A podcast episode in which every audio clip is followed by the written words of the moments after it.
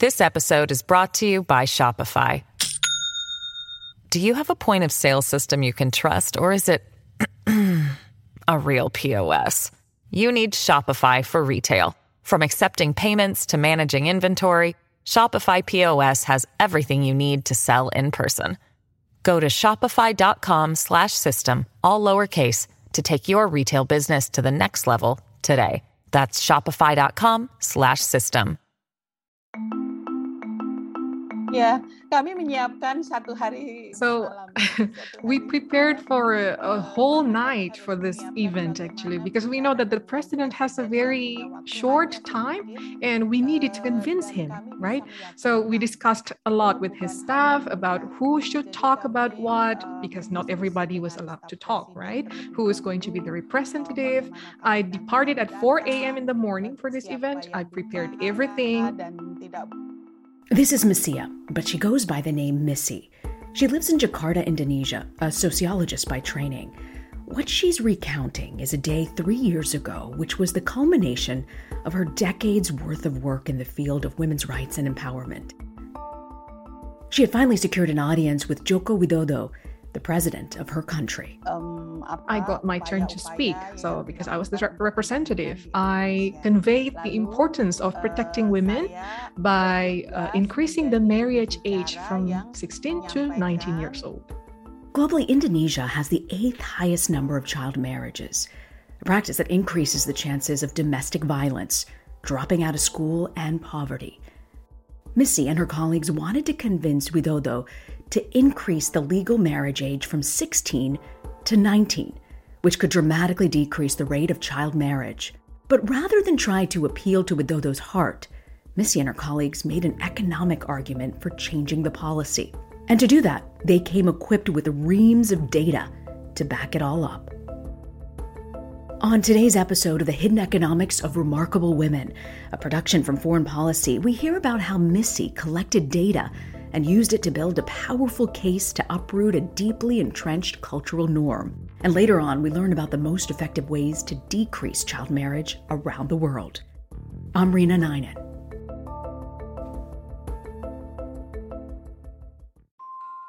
Well, this is not the first time you've heard about the need for better gender data on the show. This data actually caused a very public conversation and a reckoning about the nature of violence against women. Data is the evidence, really, to constantly advocate the rights of these workers, to showcase what's really happening. This data directly informed new government strategies and policy responses. As you can see, successful activism means making strong arguments to leaders and policymakers that change is in their own interest. And to do that, you need to present facts. And when it comes to gender issues, they're often hard to come by. So it felt fitting to us to end this season with a story about the transformational impact sound gender data can have. Missy founded the nonprofit Kapal Perempuan, which is called the Institute for Women's Alternative Education. Missy started Kapal in 2000 as the country was transitioning to democracy. One of the biggest obstacles to their work became obvious right away. Tantangan pertama adalah konservatisme di So the first challenge is actually conservatism in Indonesia. One of our challenge then became the conservative groups that try to voice their opinion to move into a more conservative society, which is more oriented into uh, oriented with uh, traditional values, linked with even religious values as well. And one of these traditional values included child marriage, which Missy says has long been intertwined with Indonesian culture. She laid it out to me, explaining four main factors. ya ada empat faktor utama ya. So there are four factors. The first one is uh, gender bias is still very strong in Indonesia. Women are expected to start their families, so uh, they are all pushed to get married as soon as possible. And there's even this term called old maid or perawan tua, ah, which is a very scary term for parents to hear about their daughters. And there's also like tradition which legitimates child marriage. So kids can even get kidnapped to be pushed to, to, to, to be married off. And uh, even the religion supports this that girls have to marry quick. And there are movements in Indonesia, for example, like Indonesia without dating movement, which pushes girl to marry quicker. Untuk segera menikah di usia Old mate, what is that? Perawan tua itu anak-anak. Uh, It, it means that um, women needs to get married in a, an expected range of age. So, for example, in a rural village, around 14 to 16 years old, uh, they are considered a proper age to, to marry. Above that age range, they will be considered that, oh, this person is not wanted by anybody. She is unwanted and it brings shame to the family. Dan itu aib bagi keluarga. You've done a lot of work on what you call the feminization of poverty. What do you mean by that? And what have you learned about that process? Yeah, feminisasi. As a practical example, if they can get married when they reach 16 years old, then they will drop out of school, which then in turn makes them unable to get a job, which then in turn will make them poor economically, or it, it, it can even impact their reproductive health, which creates many, many problems for their health and economy. One of the ways Missy and her team documented the feminization of poverty is through grassroots surveys. Part of their community, organizing throughout many rural parts of Indonesia, is training local women to collect data on various topics. This includes education levels, domestic violence, and marriage rates, as well as how issues like child marriage impact women's rights and girls' lives. Her data collectors knocked on a lot of doors, explaining their surveys to as many marginalized women as possible. Kita mengisi gap. uh, So we try to fill in the gap on the available data because the available official data from the village it, it doesn't represent the data of women or even marginalized groups so our effort here is try to convey all the voices in the village and turn them into data that can actually be acknowledged by the government. But Missy says it's not just the national government that gets access to the data. She and her team are also active on the community level. They hold village forums where they share their findings with local leaders, including government officials. So then, the local community can use the data. So, after many years of documenting the impact of child marriage on women and girls in Indonesia, Missy finally made it to the presidential palace. Ya, kami menyiapkan satu hari semalam, satu So, hari semalam. we eh, prepared for a, a whole night for this event actually because we know that the president has a very short time and we needed to convince him right? So we, we we discussed a lot with his staff about who should talk about what because not everybody was allowed to talk right? Who was going to be the representative? I departed at 4 a.m in the morning for this event. I prepared everything.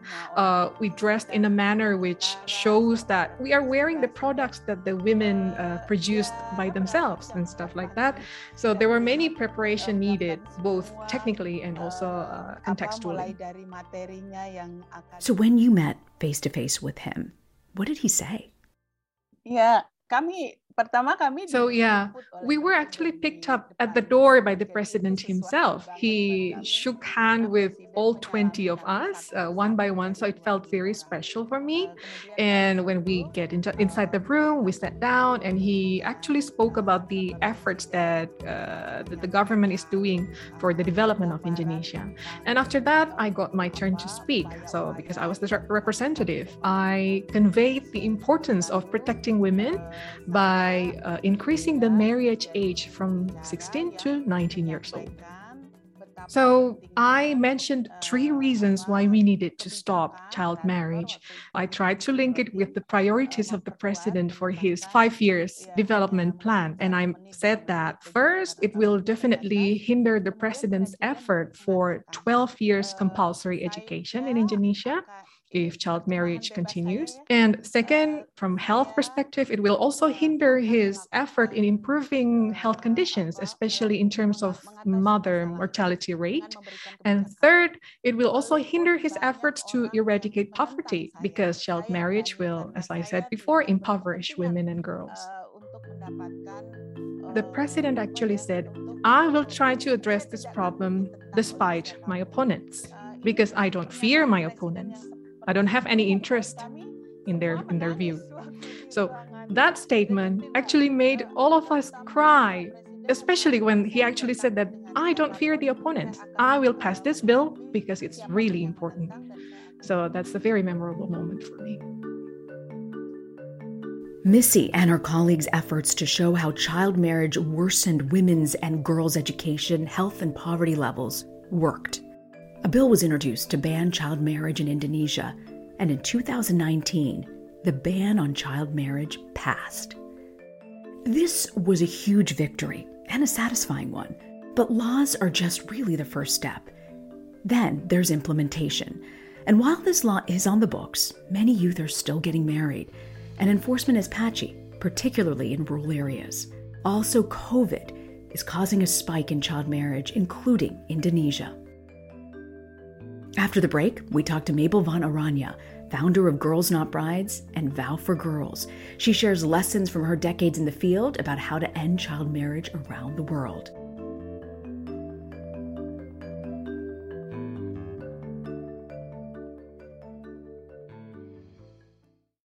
This episode is brought to you by Shopify. Do you have a point of sale system you can trust, or is it a real POS? You need Shopify for retail. From accepting payments to managing inventory, Shopify POS has everything you need to sell in person. Go to shopify.com/system all lowercase to take your retail business to the next level today. That's shopify.com/system. Welcome back to the Hidden Economics of Remarkable Women, a production from Foreign Policy. Before the break, we heard about the successful campaign to ban child marriage in Indonesia. But making child marriage illegal is just one part of eradicating this devastating practice. There need to be many solutions to prevent and end underage marriage, particularly in the wake of COVID. As schools closed and families had a harder time making ends meet, they had more incentive to marry their daughters off. On March 7th, 2021, UNICEF released a report called 10 Million Additional Girls at Risk of Child Marriage Due to COVID 19. To give you an idea of how big the problem of child marriage is, around 20% of all women still get married under the age of 18. But what can really be done? What are the best ways to decrease child marriage, not only in specific places like Indonesia, but globally? To hear more about this, we talked to Mabel van Oranje, founder of Girls Not Brides, and now Vow for Girls. Mabel's been an activist since the 1990s, starting her professional career as founder and executive director of the European Action Council for Peace in the Balkans. And she's done too many impressive things to really list here. One thing, though, that's unique about Mabel is she's actually the first member of royalty we've interviewed on the show. She married into the Dutch royal family in 2004 and is a princess. But you, you really would know this talking to her. Mabel has had a lifelong focus on human rights. I've spoken to her many times. And in the last 15 years, she's really been focused on ending child marriage. Mabel, such a pleasure to have you here today. There are so many issues that you could choose to focus on. Why do you choose to focus on child marriage? I remember about 12 years ago kind of learning about child marriage. And then I mean, the, the words say it all child and marriage. Girls under the age of 18, mostly girls, sometimes boys getting married. But I had no clue how big the problem is 12 million girls every year. That's a girl every three seconds. One wow. girl, another one, and it goes on and on and on. But it's not just an enormous problem, but it's also having huge consequences for the lives of these girls. Their bodies are not actually not ready for pregnancy yet, um, so they're much more likely to have complications when they get pregnant. They're normally pulled out of school. They're more likely to become the victims of violence. And so it's an enormous problem and it is having enormous consequences. When I learned about child marriage, I realized almost nobody in the world was paying attention or working on it. These 12 million girls were invisible. And so when I learned about it, I figured I can't sit still. I have to do something. How do you explain why parents allow their children, their girls, to get married at such a young age like this? Every parent wants the best for their children. And so I don't think parents do this because they want to hurt their daughters. And so it's often either because the circumstances are such that actually marrying off your daughters at a young age seems to be the, the best option uh, because there are no better alternatives or because sometimes it's driven by tradition. People do it because it's been done generation after generation and they don't know any better. Sometimes it's done because there aren't alternatives, like there aren't schools for, for girls. Uh, sometimes it is because parents are worried about the sexual safety of the girls. Imagine that she would get sexually active and pregnant before she's married. That might either dishonor her or it might dishonor the family. Sometimes it has to do with economic reasons. The fact that if you marry your daughter off, you have one less mouth to feed. Or in a place like India, where there's a dowry payment involved, the younger the girl is, the less high the dowry is. And so for poor parents, there is pressure to marry your daughter at a young age. It is always related to gender inequality. That idea that a girl is worth less than a boy. And I've heard it so often parents saying, girls are a burden, you need to get rid of them as quickly as you can. So, Mabel, what do you mm. think are real solutions that can help to prevent or end child marriage? Over the last couple of years, we've learned a lot about what works effectively to end child marriage. And the most important thing we know is that if you want to end child marriage, yes, having national policies can be useful, having UN resolutions can be useful, but that doesn't in the end affect what happens in the lives of girls. And so, if you want to end child marriage, you really need to work in the lives of the girls and their families and their communities. You need people who understand the community and who understand why mm-hmm. child marriage happens. You need to empower them to work them with the people who can be the change makers.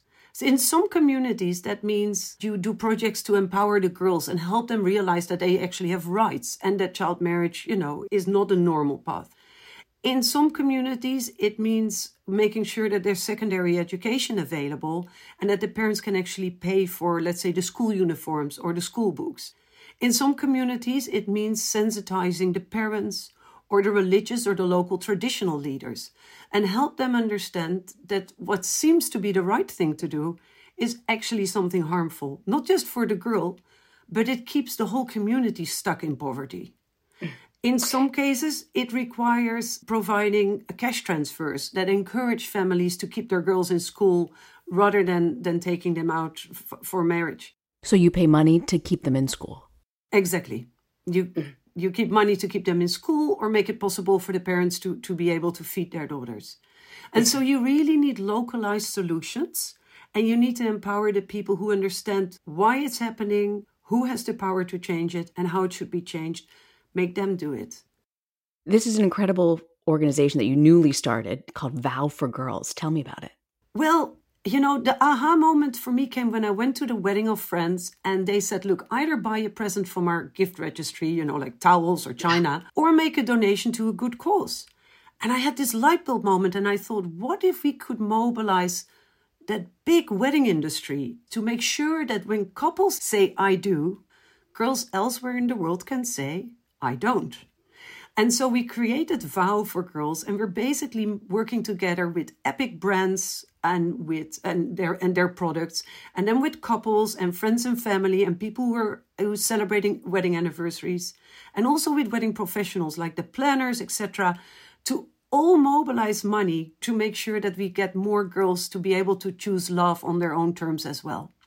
And the wedding industry, we found out, is a $100 billion per year in the United States alone. Mm. So if we could get a tiny fraction of that money, that will make an enormous difference on the ground in Africa, in Latin America, and in Asia. And that makes that dream of a world without child marriage actually within reach. Mm. You know, we focused the first half of the show on the ban to end child marriage in Indonesia. What have you noticed about child marriage there that's different from other places? It's interesting in Indonesia that although the, the rate, the percentage rate of child marriage might not sound very high, 16%, 16% of all girls get married before the age of 18, because it's such an enormously big country, actually, in absolute number, it's the seventh highest number of child brides in the world. And it's having a big impact also on the economy. The United Nations did a study in 2014 that Indonesia's GDP the gross domestic product would improve by 1.7% if you were to end child marriage. From what I understand, the reasons why child marriage happens in Indonesia are quite similar to other places gender inequality, lack of girls' education or an unwillingness to send your girls to school, economic reasons, poverty related, honor, the fear about sexuality. Um, when I visited Indonesia in 2018, one of the things that struck me, there was a lot around the issue of sexuality. A taboo to talk about sex, a fear that girls will get pregnant before they're married, and therefore enormous pressures to actually marry your daughters off before they might become sexually active or they could get pregnant. And it's not necessarily the girls who want to become sexually active. Eh? It's often the boys and the men who misuse these girls. And then the girls pay a very heavy price of not longer going to school and becoming child brides. So now that there's a ban in Indonesia, do you think folks can start to relax? What needs to come next?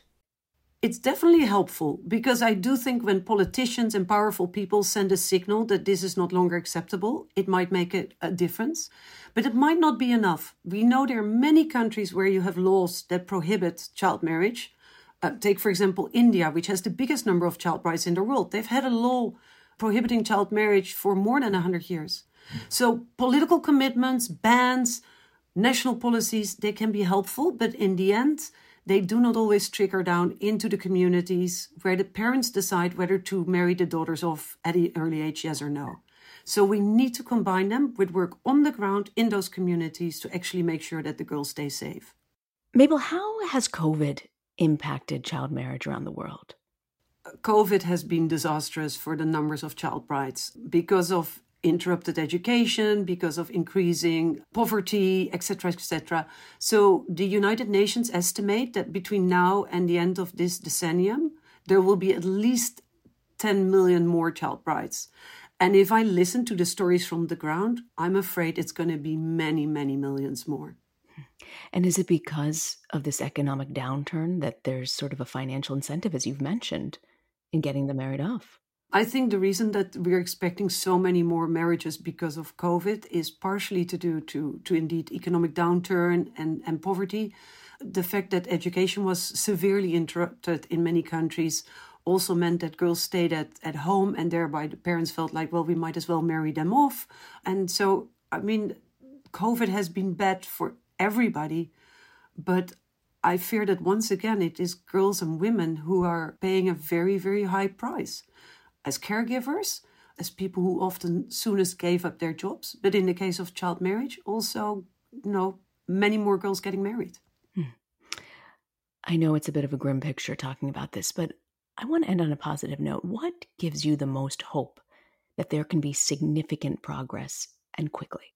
I've seen so many communities where 10 years ago child marriage was the most normal thing in the world and they have decided to no longer marry their girls at a young age. And that feels like something that can easily, easily spread all over the world. And that makes me hopeful because I know that a world without child marriage will be a, a world where not just girls and women, but also boys and men will be better educated, healthier, more prosperous, and more equal. I think we should make sure that girls can be girls and not brides. Mabel, thank you so much for joining us today. Thank you, Reena. It was a real pleasure speaking with you again. That was Mabel Van Oranje, founder of Vow for Girls.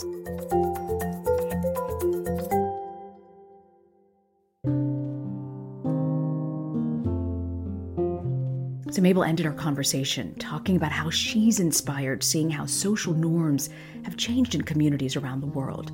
Places where child marriage felt natural a decade ago are now illegal. It's made me think about the fight for gay marriage here, how society changed and then the laws changed with it. I've got to say, I'm sad that this is our last episode of our second season, but what I can promise you is that we're going to explore how to change social norms a lot more in future episodes. And without giving too much away, we hope to be back in your feed in the fall. Until then, we hope you're well, and remember ordinary yet remarkable people are capable of changing the world, like Rachel Korir in Kenya ultimately, when I won this case, I've been able to actually settle down in my life and earn a living. It changed my life. And Ada Sakwe in Nigeria. That moment when my store was demolished, that moment changed it all for me. I was like, my gosh, the government is the power here. The government needs to understand and be empathetic for what business owners are going through, specifically small business owners. And Agnes Sithole in South Africa. I know of so many friends of mine that were victims of this law. I persevered the pain, I persevered the case itself. You can say perseverance is the mother of success.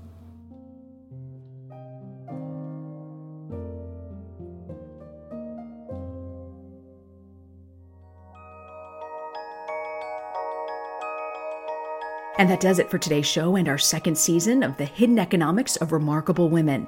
This is a production of Foreign Policy and supported by the Bill and Melinda Gates Foundation. If you like what you're hearing, we hope you'll subscribe and tell your friends about the show. It really helps us spread the word about what we're doing. The Hidden Economics of Remarkable Women is hosted by me, Reena Ninan. Laura Rosbrow Telem is our senior producer. Rob Sachs, our managing director. Foreign Policy's audio team includes Rosie Julin, Anissa Pazeski, Megan Cattell, Zamone Perez, and Dan Efron. And special thanks this week to Alison Holder from Equal Measures, who recommended we talk to Missy.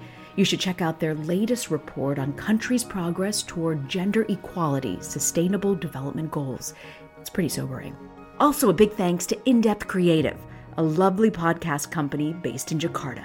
They helped produce our interview with Missy, and their interpreter, Weena, did such a lovely job that we included her interpretation also as Missy's voiceover.